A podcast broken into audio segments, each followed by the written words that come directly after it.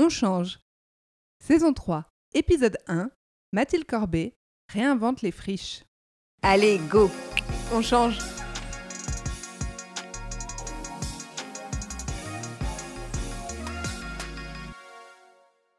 C'est reparti pour une nouvelle saison. On est très contente, avec cette, après cette petite pause, de revenir pour parler d'un sujet qui nous tient à cœur.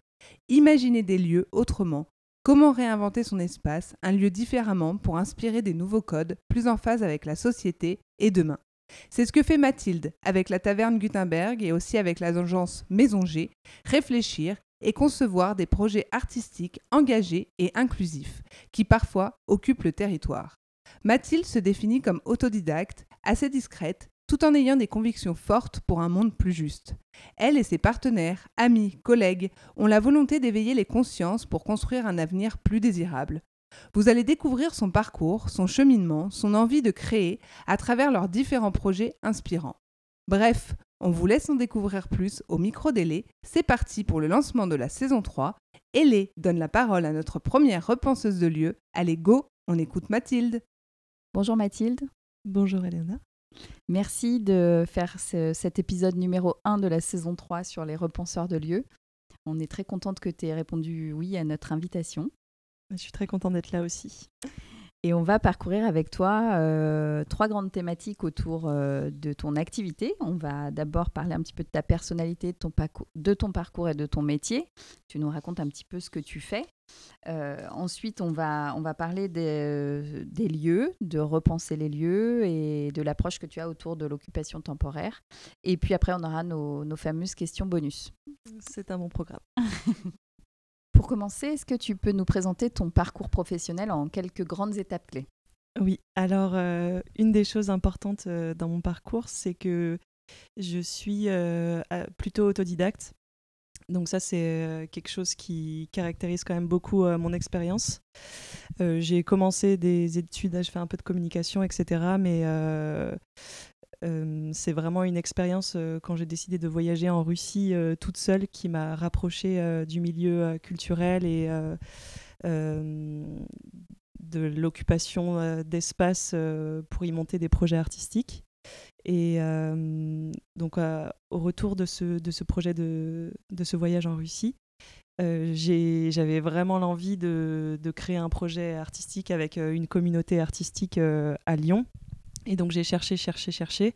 À ce moment-là, j'avais euh, une, euh, une activité artistique. Je faisais de la peinture, du dessin. Et j'ai rejoint euh, l'équipe de la Taverne Gutenberg dans le premier lieu qu'ils ont monté au cinq rue de l'Épée à la Guillotière en tant qu'artiste. Et au fur et à mesure, j'ai basculé euh, dans, la, dans le, l'organisation de, de, de ce projet. Euh, et il s'est passé... Euh, après, tout s'est enchaîné de manière euh, très rapide euh, après la création de, de, de ce lieu. Donc, euh, j'ai commencé en tant qu'artiste. Après, j'étais euh, chargée des, des ateliers d'artistes. Je faisais de la communication, de l'administratif, du financier... Euh, petit à petit, j'ai, je me suis intéressée au public des entreprises parce que dans le milieu associatif culturel, c'est difficile de trouver un, un modèle économique qui soit, qui soit viable. Et on s'est rendu compte que même si on prenait beaucoup de plaisir à ce qu'on faisait et qu'on le faisait de manière très spontanée, et cetera, ça avait quand même beaucoup de valeur. Et il euh, y a des entreprises qui ont commencé à nous, à nous solliciter pour euh, différents projets euh, avec euh, des marques ou pour des, pour des lieux. Et on a décidé de structurer euh, une offre plus commerciale à, à destination des entreprises. Euh, et c'est comme ça qu'est née euh, Maison G en parallèle du projet associatif. Euh, voilà. Donc Maison G existe depuis euh, maintenant trois ans. C'est ce que j'allais te demander, du coup, entre la fin de tes études et, et aujourd'hui, euh, donc avec la création de Maison G, mmh. euh, plus ton parcours à, en tant qu'artiste, euh, combien de temps s'est écoulé avec ce voyage, et cetera. Tu as fait ça plutôt rapidement, ça a été plutôt long ? Non, bah, généralement, quand on est autodidacte, ça met plus de temps, parce que tu passes par euh, beaucoup de chemins de traverse et, et tu tâtonnes... Euh, Et à la fin, tu te rends compte éventuellement que tout ce que tu as fait, ça commence à, à avoir un sens et à être cohérent. Mais j'ai, J'ai, j'ai passé mon bac, je crois, en deux mille huit. J'ai fait deux ans d'à peu près dans une école de communication, un an euh, dans une école d'art. Après, j'ai repris de la communication pendant deux ans. Puis, je suis partie en Russie pendant un an. Et après, j'ai enchaîné tout de suite avec la taverne. Donc, la taverne, c'est ma première expérience euh, professionnelle.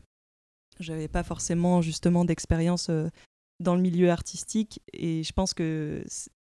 Au début de, de cette aventure, c'est ce qui était bien parce qu'on ne se posait pas la question de savoir euh, est-ce que c'est bien de faire ça, est-ce qu'on a le droit, est-ce qu'on est légitime. En fait, on faisait juste les choses parce qu'on n'avait aucune... Enfin, pour ma part, j'avais aucune connaissance de ce qui était OK, ce qui était valable dans le milieu artistique et c'est ce qui a aussi insufflé cette énergie, cette liberté euh, dans le projet, je pense. Du coup, tu peux nous dire euh, un petit peu plus précisément euh, ce qu'est euh, la Taverne Gutenberg ? Alors, la Taverne Gutenberg, donc, c'est une association qui s'est créée euh, en deux mille quinze. Elle a été fondée par un couple d'artistes qui s'appellent Maya et Henri. Et ils avaient l'opportunité de récupérer un, un immeuble vide à la Guillotière pendant trois mois. Et euh, donc, pendant ces trois mois, ils ont décidé de, d'en faire un lieu artistique de rencontre entre les artistes et le public. Ils ont organisé des expositions, il y avait des, des artistes qui occupaient tout, le, tout l'immeuble pour des grosses expositions collectives à une trentaine d'artistes. Tu pouvais déambuler dans, dans l'immeuble et tomber sur des choses euh, incroyables un peu partout. Et en fait, on s'est rendu compte qu'il y avait une vraie demande à Lyon de, dans le milieu culturel plus alternatif. Et il y a eu un tel engouement autour de, de ce projet qu'on s'est posé la question de, de le pérenniser. Et donc à ce moment-là, euh, Maya et Henri devaient partir se marier aux Philippines et il y a d'autres personnes dont moi, Guillaume euh, Sénéchal qui fait encore partie mmh. de l'association et, et d'autres personnes qui sont arrivées et qui avaient l'énergie justement de, de pérenniser ce projet.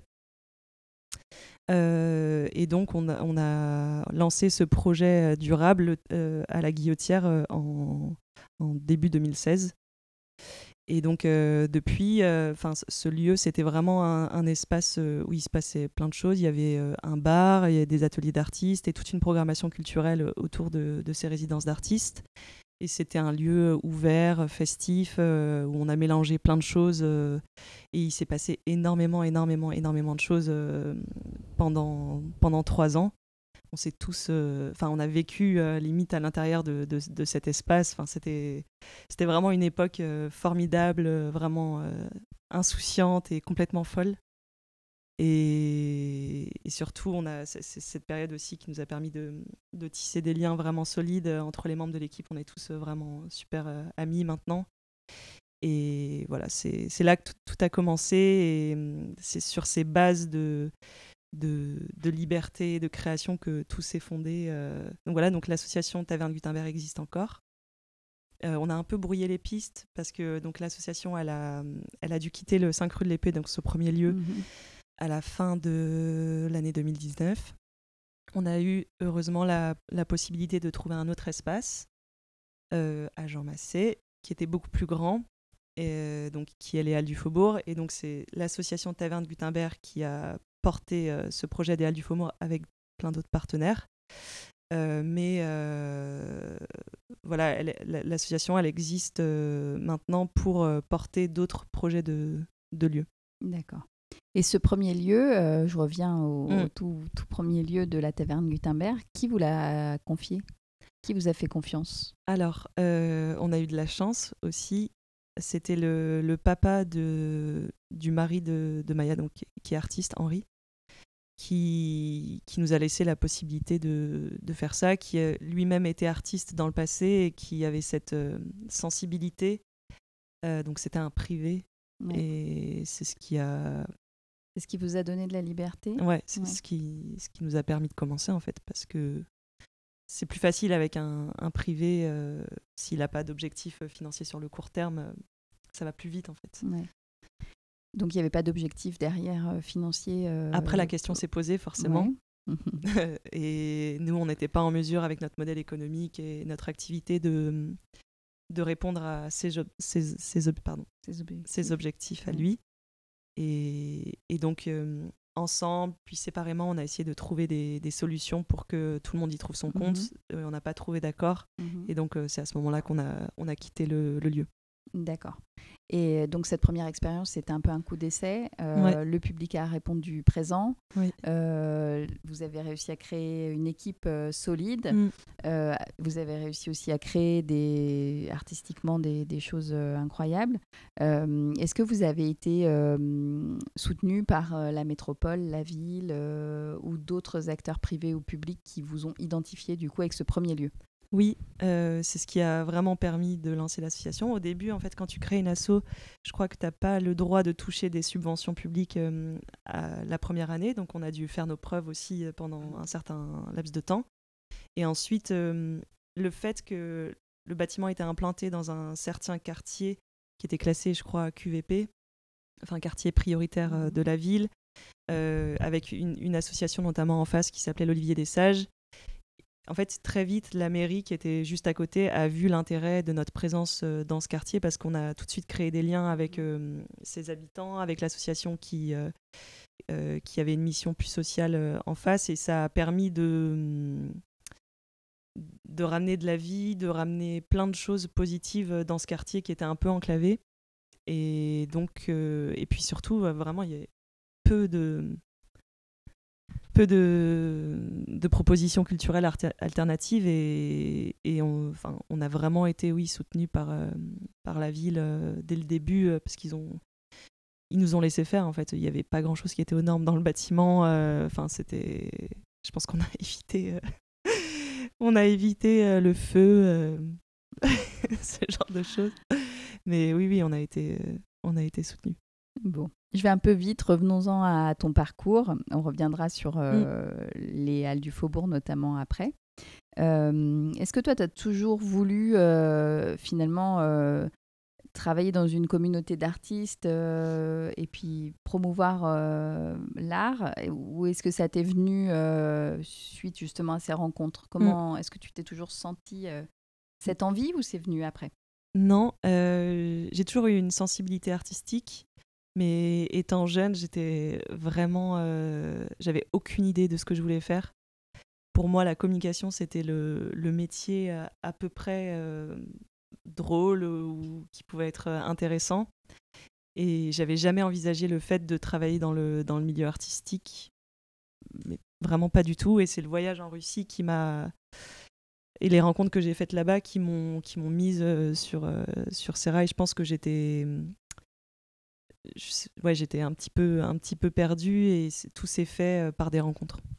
Et là-bas, en Russie, qu'est-ce que tu as découvert qui t'a donné envie de t'engager euh, bah, dans la société ? Puisque finalement, mm. avec, ton, avec ton activité artistique et ce que tu fais, tu t'engages euh, mm.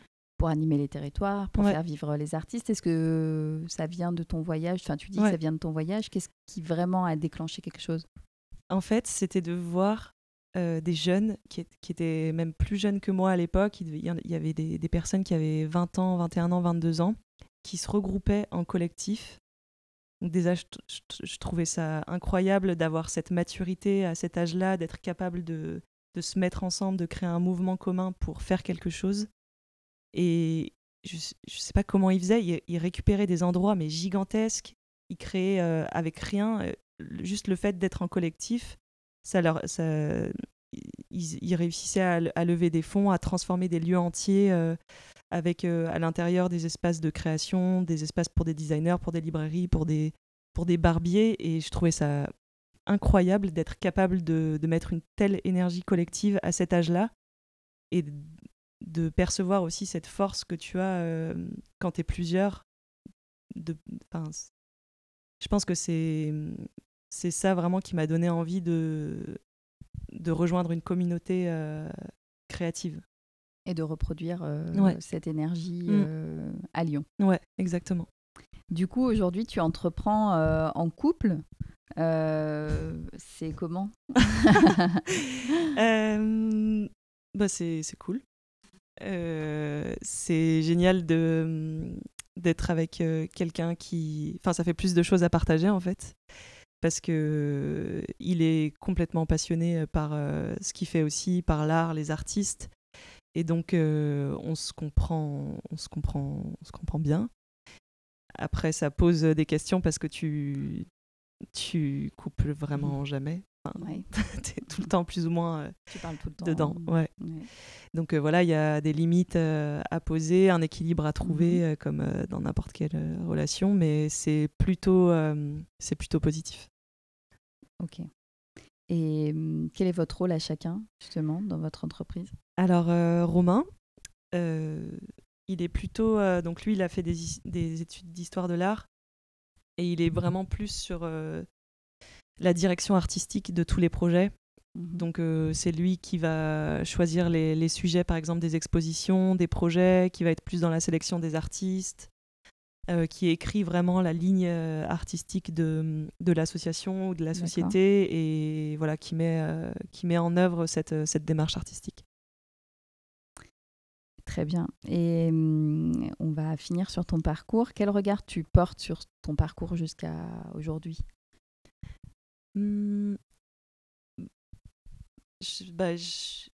à chaque fois que j'en parle, je trouve que c'est... Je... je me rends compte que j'ai fait vraiment beaucoup de choses euh, différentes et que encore maintenant, euh, ça évolue ce que je suis en train de faire, parce que là, par exemple, je... maintenant, je suis plus en charge des, des relations avec les publics, de créer du lien euh, dans nos projets avec les gens. Notamment, on avait créé une résidence d'artistes dans un EHPAD. Donc, euh, je suis beaucoup plus dans cette réflexion maintenant de comment on peut amener l'art vers le reste de la société, mais surtout vers des, des publics qui sont soit isolés ou qui sont soit un peu plus fragiles.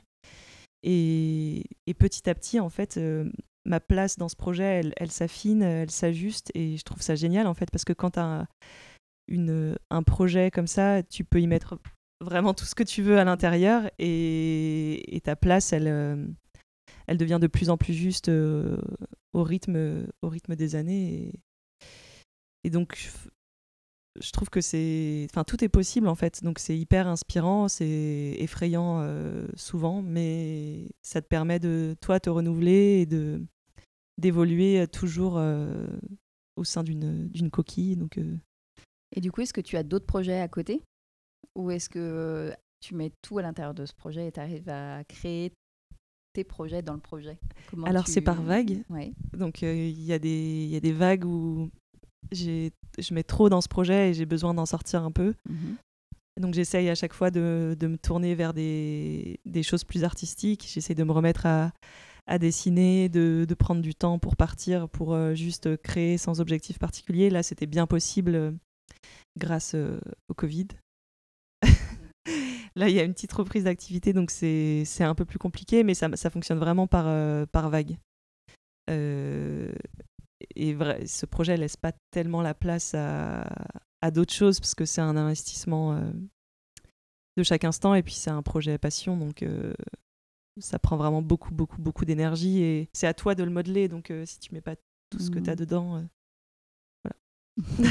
Tu nous parles du Covid, justement. Euh, est-ce que tu peux me donner ton ressenti euh, par rapport à la culture euh, mmh. dans cette période qu'on vient de traverser, qu'on n'a ouais. pas encore complètement fini de traverser ?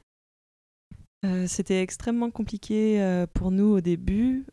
On s'était, on n'a jamais été très, euh, très fort dans le, les réseaux sociaux et le digital. Et donc, euh, du jour au lendemain, en fait, toute notre activité, elle a été remise en question, parce qu'on un des objets de l'association, c'est vraiment le lien humain. Euh, et donc là, bah, c'était plus du tout possible. Au-delà des, des problématiques financières qui se sont résolues euh, grâce euh, notamment au soutien de, de la ville de Lyon, euh, ça posait vraiment la question de est-ce qu'on est capable et est-ce qu'on a envie de, de s'adapter en fait euh, sur des formats digitaux, euh, est-ce que c'est ce qu'on veut faire ? En fait, c'était pas le cas. Donc euh, ça nous a mis vraiment à l'arrêt pendant, pendant un an. C'était un mal pour un bien, parce que on avait tellement travaillé et pas pris de recul sur ce qu'on avait fait que ça nous a permis quand même de, de nous poser, et c'était nécessaire euh, je pense pour tout le monde, mais, euh, mais ça a été difficile de, de se relancer euh, et puis de garder espoir, parce que tu crées des choses qui au final sont annulées au dernier moment, mmh. donc euh, ça te met dans un, mmh. un état mental qui est pas, euh, qui est pas super. Mais on s'est, on s'est bien relancé, parce qu'en fait, cette période, elle nous a permis de, surtout de nous reconcentrer sur vraiment ce qui était important pour nous. Et en fait, ce qui est important, euh, enfin, maintenant, on arrive à avoir des projets qui, qui sont en accord avec vraiment ce qu'on a envie de développer. notamment un projet, donc c'est pas trop un projet de lieu, c'est plus un projet de territoire, ouais. euh, qu'on a gagné l'année dernière et qui est en train de commencer sur le territoire de l'Arbrel. Donc on est en train de, de construire un parcours artistique en extérieur et il y a tout un projet de, de médiation autour de ce projet artistique qui va se déployer sur trois ans. Et, et donc euh, on sent que toute cette période de latence, elle a été bénéfique au projet parce que ça nous a permis de, de construire et de, d'être prêts aussi pour, euh, pour commencer ce genre de, de projet-là. Donc à l'avenir, vous allez essayer d'avoir plus de recul et de garder ce... Bon, s'il y a une, une cinquième vague, on reprendra du recul, sinon on en prendra. Sinon non. Du coup, euh, par rapport à, euh, aux lieux, je mmh. reviens sur, euh, sur les, les lieux. Enfin, un territoire, mmh. ça, ça fait partie aussi des lieux. Hein, donc, oui. euh, mais parlons des lieux de, d'occupation temporaire. Donc, mmh. comme euh, votre premier, votre premier Q G euh, dans, à la Guillotière. Et puis, euh, on va parler un petit peu plus des Halles du Faubourg. Euh, qu'est-ce qui a animé en fait euh, la création des Halles du Faubourg? C'était quoi l'ambition? euh, mmh. Comment ça s'est passé? Est-ce que tu peux me raconter avec des grandes étapes euh, oui. ce que tu en retiens? oui. et puis euh, et puis peut-être avant de nous expliquer les Halles du Faubourg, est-ce que tu peux nous définir ce que c'est un lieu okay. d'occupation temporaire? Oui. Alors euh, l'occupation temporaire, c'est euh, l'action de d'occuper un espace qui est en transition, donc soit qui qui va être transformé ou qui va être détruit, et d'essayer de, de proposer un contenu euh, dans cet espace sur euh, un temps donné. Donc euh, nous, euh, l'objet de notre association, euh, il est culturel et artistique, donc on construit des projets culturels et artistiques à l'intérieur de ces espaces en transition. Et les Halles du Faubourg, ça s'est fait un peu comme tout le reste, euh, de manière très spontanée et, et simple. Enfin, rien n'était calculé, en fait, on, on était... Aller à... On s'était incrusté un vernissage avec Guillaume et on ne savait pas du tout ce qu'on faisait là, euh, on ne connaissait personne et on était à la fenêtre et il y a quelqu'un qui s'est approché qui avait l'air euh, marrant et on a commencé à discuter et il nous a dit euh, peut-être un lieu pour vous et... et le lendemain on est allé visiter et ça a commencé comme ça. Tout simplement. Ouais. Donc, euh, et on, on a commence eu la par quoi alors quand, euh, on, quand quelqu'un nous dit euh, j'ai un lieu pour vous euh, alors on commence par visiter le lieu. Ouais. On commence euh, par euh, visiter le lieu. Tout de suite, en fait, quand tu visites un lieu, il y a des images qui te viennent de qu'est-ce que tu pourrais y faire, parce qu'à chaque fois les lieux ils ont des, des caractéristiques très différentes. À la taverne, à la Guillotière, c'était un immeuble avec euh, plein de petites pièces, donc ça faisait plein de petites chambres d'artistes, enfin il y avait une ambiance particulière. Les Halles du Faubourg, c'était une grande halle industrielle de mille six cents mètres carrés. Donc, euh, on ne pouvait pas du tout faire la même chose que dans le, notre premier lieu. Et bah, on s'est dit, euh, c'est, c'est incroyable de pouvoir récupérer ça, mais on est incapable de, de faire quelque chose tout seul. C'est trop grand pour nous. Et donc, la, la première étape, ça a été de savoir, OK, avec qui on a envie de construire quelque chose. Et qu'est-ce qu'on peut faire à l'intérieur au regard de ce qui se passe dans le quartier, mmh. Mmh. de nos compétences, mais de ce que pourrait aussi avoir besoin le, le territoire qui est autour de nous. Du coup, vous êtes entouré de professionnels ou de gens avec qui vous aviez vraiment envie de travailler? Ouais. Euh, comment, euh, voilà, qui ont choisi mmh. et... Alors, tout s'est fait beaucoup sur la rencontre, ouais. comme euh, toujours. Euh, mais un des trucs les plus importants au début de ce projet, c'est que comme c'était une halle industrielle, on ne pouvait pas euh, accueillir du public euh, tout de suite dedans. Et, euh, il a fallu faire des travaux de mise aux normes et donc ça, on n'avait pas du tout les compétences pour pouvoir le gérer. Donc là, on s'est entouré de... Euh, comment ça s'appelle ? Un cabinet de... j'ai plus le mot, qui nous a accompagnés sur comment on rend le lieu euh, E R P, accessible, donc euh, accessible ouais. au public. Donc euh, voilà, tu fais des trous dans les murs pour créer une porte, euh, tu mets des extincteurs partout, enfin plein de choses euh, ultra là, complexes. Il y a beaucoup de normes. Il y a énormément de normes euh, qui sont lourdes à respecter. Et donc euh, nous, on a investi de l'argent sur nos fonds propres pour mettre aux normes D'accord. ce lieu. Donc c'était vraiment un énorme risque, surtout ouais. qu'à la base, on, on était censé avoir ce lieu pour euh, trois mois. Ouais. Et on s'est dit oui, c'est tout à fait normal d'investir cinq mille euros pour trois mois. Alors qu'en fait, c'était... Euh... C'était pas du tout équilibré, mais on, on s'est pas dit que ça, ça, ça ne pouvait ne pas marcher. heureusement, par la suite, on a eu la, la, la chance de pouvoir prolonger l'occupation, ce qui nous a permis de, d'équilibrer un peu le, le projet. Mais... Okay. Donc après, il a fallu s'entourer de, d'acteurs en fonction de bah, ce qu'on voulait y faire dedans, et surtout d'acteurs qui étaient capables d'occuper une surface aussi grande. Donc on a rencontré des gens, et puis il y a des, des personnes avec qui euh, ça a fonctionné, comme euh, l'école urbaine de Lyon, comme... Euh, Les Ateliers La Mouche, qui est une association euh, qu'on avait rencontrée d'abord à la taverne. Enfin, voilà, c'est, c'est... Et du coup, vous étiez combien pour porter tout ça ? Parce que là, quand tu nous le racontes, ça a l'air d'être euh, ouais. très grand, mmh. très... un budget très important, euh, avec une programmation très riche. Euh, combien de personnes pour, euh, pour lancer ça ? Au dé... Alors nous, dans notre équipe, au début, on était, on était peut-être euh, cinq. Euh, ensuite, euh, bah, y avait, au début des équipes, il y avait Looking for Architecture qui nous a accompagnés mmh. aussi sur comment on peut aménager ce lieu, le cloisonner pour avoir des usages différents à l'intérieur, comme c'était un énorme ensemble de mille six cents mètres carrés.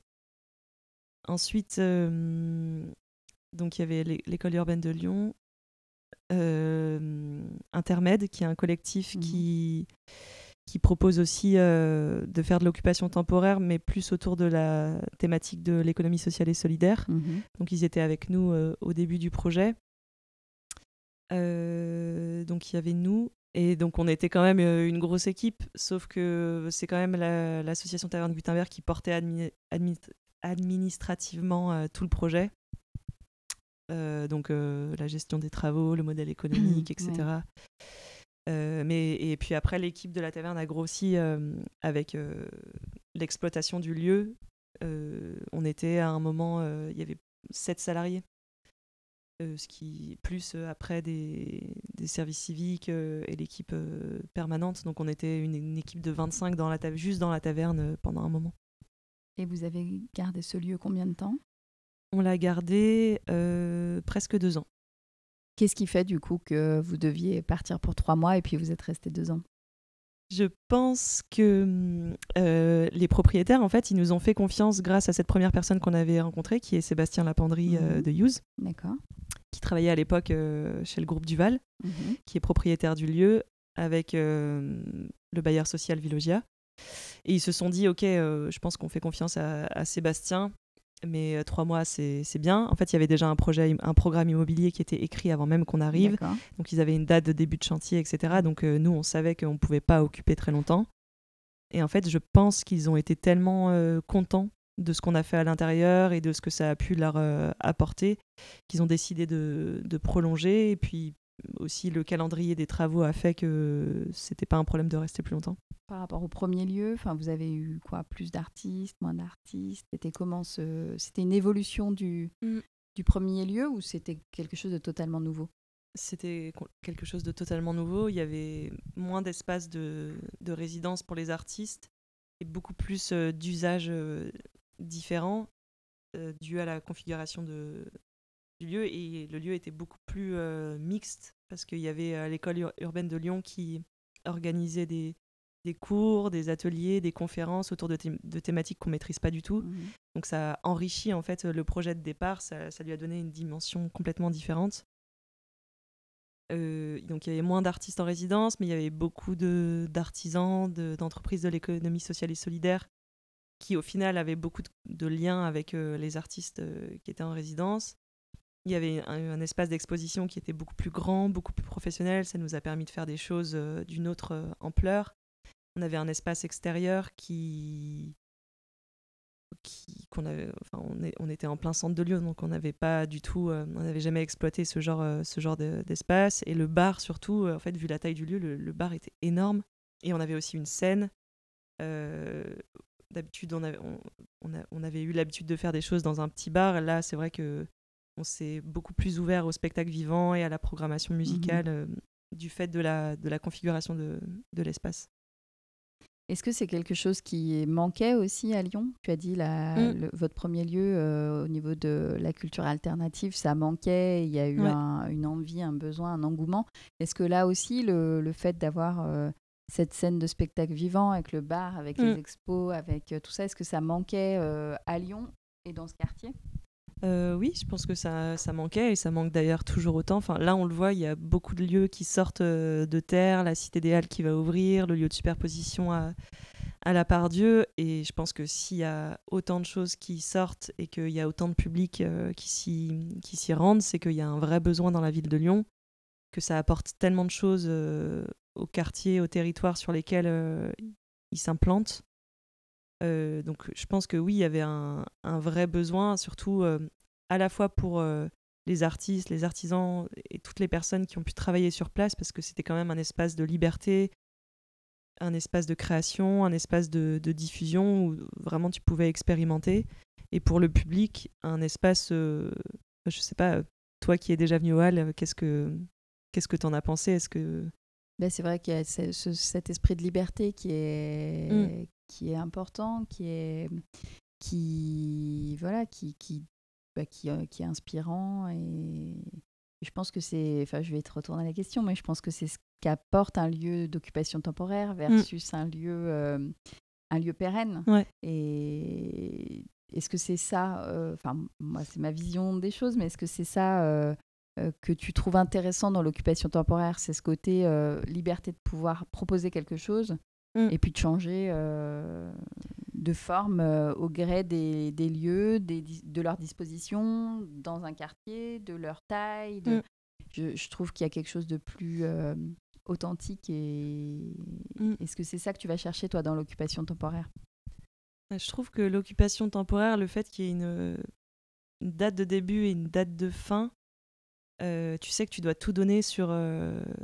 un court laps de temps, enfin, plus, plus d'énergie court. Toi tu as ouais. cette euh, sensation qu'on met plus d'énergie ouais plus euh... d'énergie enfin euh, tu sais que tu dois mmh. tu dois tout donner sur cette période pour faire mmh. venir un public qui te mmh. connaît pas, dans un quartier où ils n'ont pas l'habitude d'avoir mmh. cette offre euh, cette offre là euh, puis tu testes, en fait tu mmh. t'ajustes euh, justement euh, en découvrant les besoins de, des gens, de ce qu'il y a autour, euh, mais ça te permet de, en fait c'est tellement aussi d'énergie, de travail, que ce serait pas possible sur le, le plus long terme, ou alors avec plus de moyens, mais vraiment le fait que ça dure pas trop longtemps dans le temps, c'est, ça te permet de te renouveler en permanence et de, d'être, d'être à fond sur une, une période donnée. Après, ça a aussi les, ses mauvais côtés. Enfin, là, on aimerait mieux investir un lieu sur, toujours sur de l'occupation temporaire, mais peut-être un peu plus longtemps. Mmh. Parce que là, on était sur des... En fait, des, durées, ouais. Ouais, des courtes mmh. durées. Si on pouvait avoir quelque chose sur euh, cinq ans, ce serait vraiment, vraiment bien, au plus, parce que en deux ans, on a eu le temps de, de s'améliorer, s'améliorer, s'améliorer. Et puis au moment où c'était, ça commençait à être pas mal, euh, tout a disparu. Mmh. Et c'était vraiment, euh, c'était vraiment difficile. Aussi, euh, de voir euh, l'espace extérieur, qu'on a vu plein de personnes euh, avaient travaillé pour le rendre... Euh, le rendre beau, accueillant, et cetera, de voir des pelleteuses débarquer, mmh. de couper des arbres et tout. De devoir abandonner justement euh, cette création, euh, c'est quelque chose qui te donne des ailes pour recréer quelque chose plus loin, et où c'est quelque chose qui finalement à la longue te frustre un peu, et, mmh. et, et enfin, tu y as à moitié répondu, mais euh, voilà, est-ce que, c'est, est-ce que à chaque fois... Euh, en fait... un lieu amène un autre lieu et tu as la même énergie, la même magie Euh, ouais. à chaque fois ou pas? Bah, c'est vraiment les questions qu'on est en train de se poser euh, en ce moment. Donc moi j'étais moins sur l'occupation euh, sur le terrain des halles, mais d'autres personnes de l'équipe euh, beaucoup plus, et ces personnes en fait elles, elles, elles ont eu des métiers pendant deux ans, donc qui étaient euh, autour de la direction d'exploitation d'un lieu, euh, avec tout ce que ça implique de, de gestion administrative, euh, financière, vraiment complexe et stressante. Et, et en fait, euh, je pense que ce lieu était magique, c'était une expérience incroyable, mais c'était trop gros, c'était trop rapide. Et ça nous a aussi un peu, euh, comment dire, un peu refroidi sur... Euh, on est un peu plus frileux, en fait, de se lancer dans ce genre de projet. Non pas qu'on n'en ait pas envie, mais c'est quand même tellement de, de risques à prendre pour, au final... Euh, il y a un retour du public, mais... Mmh, tu as une réalité financière ouais, t'as une ré... euh, qui... Ouais. qui est difficile à... Ouais, et puis surtout, euh, dans le centre-ville ou en zone périurbaine, il y a des espaces encore, mais il y en a très très peu. Mmh. Souvent on est prévenu, on nous dit euh, bon bah il y a six mois d'exploitation, enfin en six mois t'as même pas le temps de d'imaginer le projet. Mmh. Donc euh, mmh. si les les cartes s'alignent pour que dans un endroit incroyable, enfin tu peux tout imaginer. C'est vrai que c'est mmh. la période la plus mmh. euh, la plus magique de d'imaginer quelque chose euh, qui part de rien. Mais en fait, les cartes sont rarement alignées pour qu'on puisse euh, préserver cette magie, justement, euh, et rester libre euh, et maintenir ce, cette force d'imagination. Euh, c'est, c'est rarement le cas. Et justement, qu'est-ce qu'il faudrait changer pour qu'on euh, ait plus de lieux d'occupation mmh. temporaire et, et des lieux qui, qui soient à la fois équilibrés financièrement, intéressants mmh. pour euh, le public Euh, et qui puissent euh, rentrer dans la petite fenêtre de tir euh, immobilière euh, mmh. euh, pour animer le territoire avant que euh, le bâtiment euh, mmh. neuf voie le jour.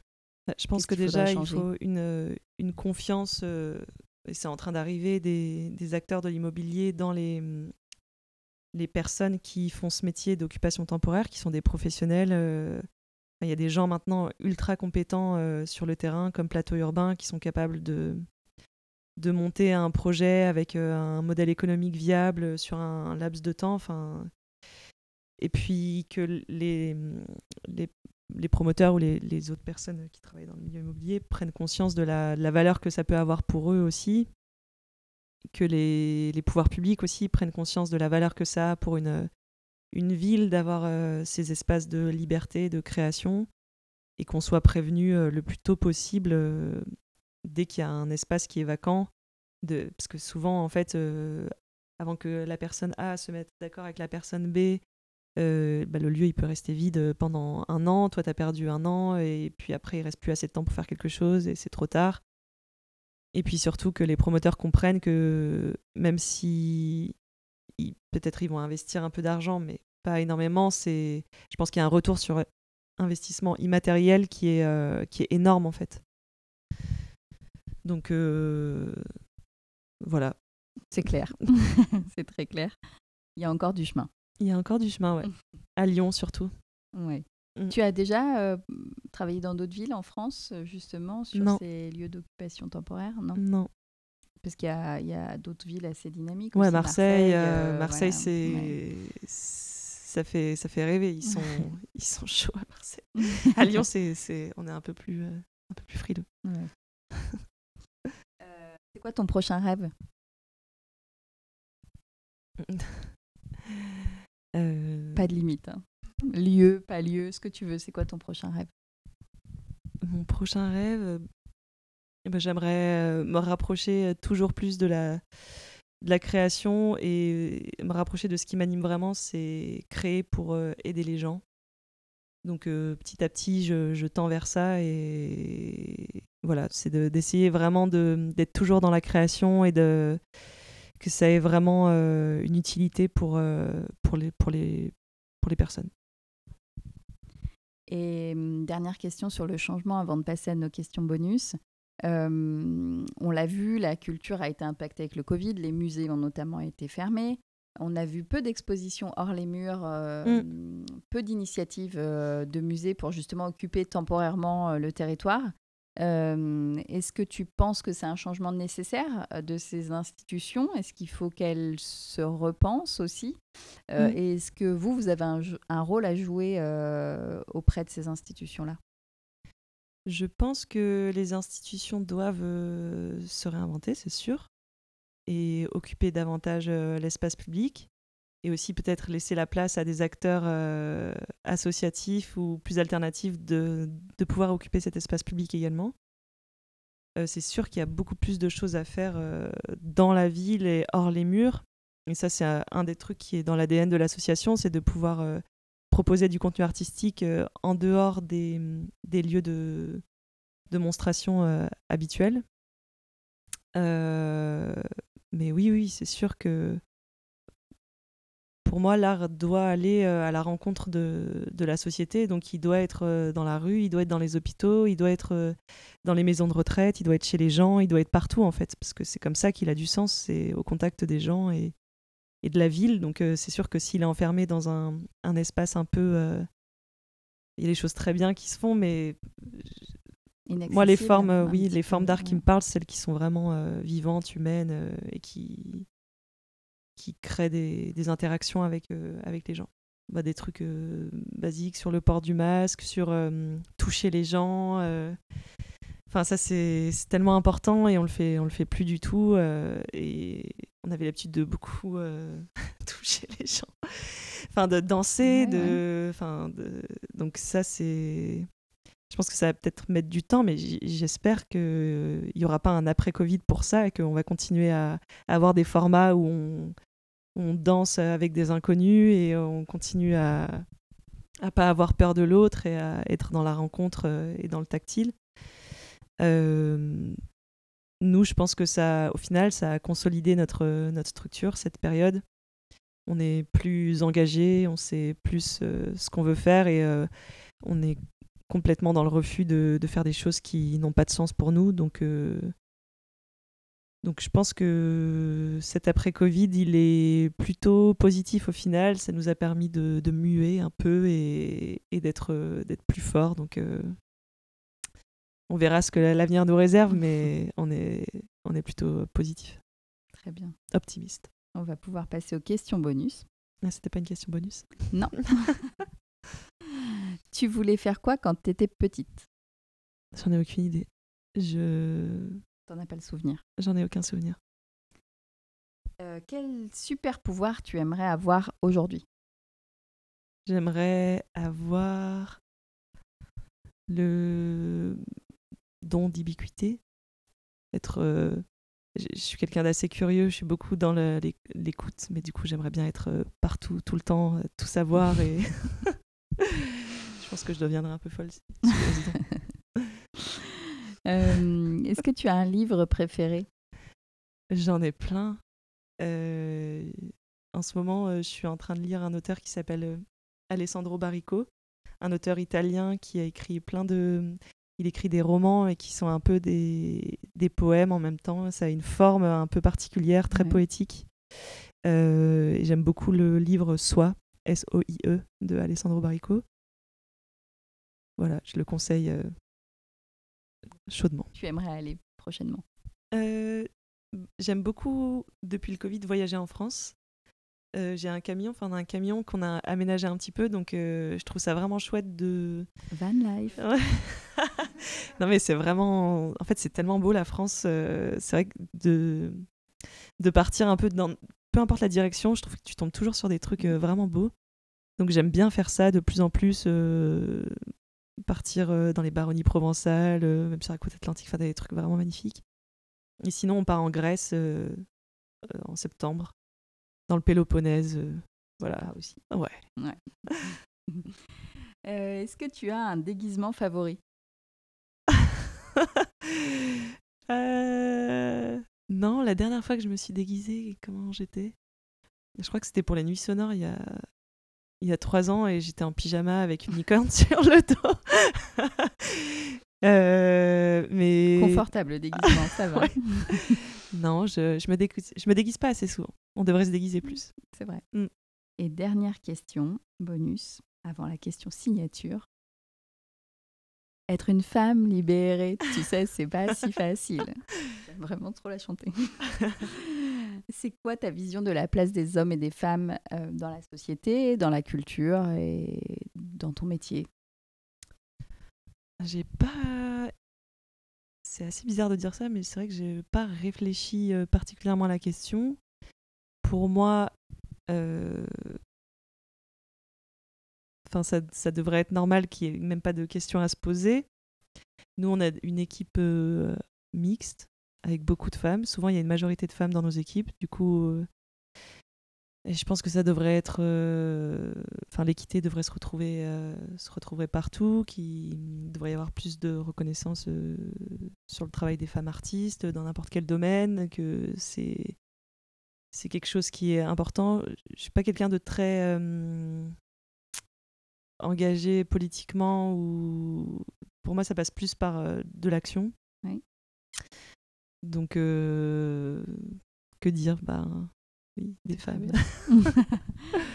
Parfait. Et la dernière question, c'est la question signature. Est-ce que tu peux nous dire, pour toi, qui incarne le ou un changement ? À Lyon, en France, dans le monde ? Où tu veux. Marre, pas marre. Voilà. Quelqu'un qui représente pour toi un, un grand changement ou un petit changement, ou qui incarne pour toi euh, ce concept de changer.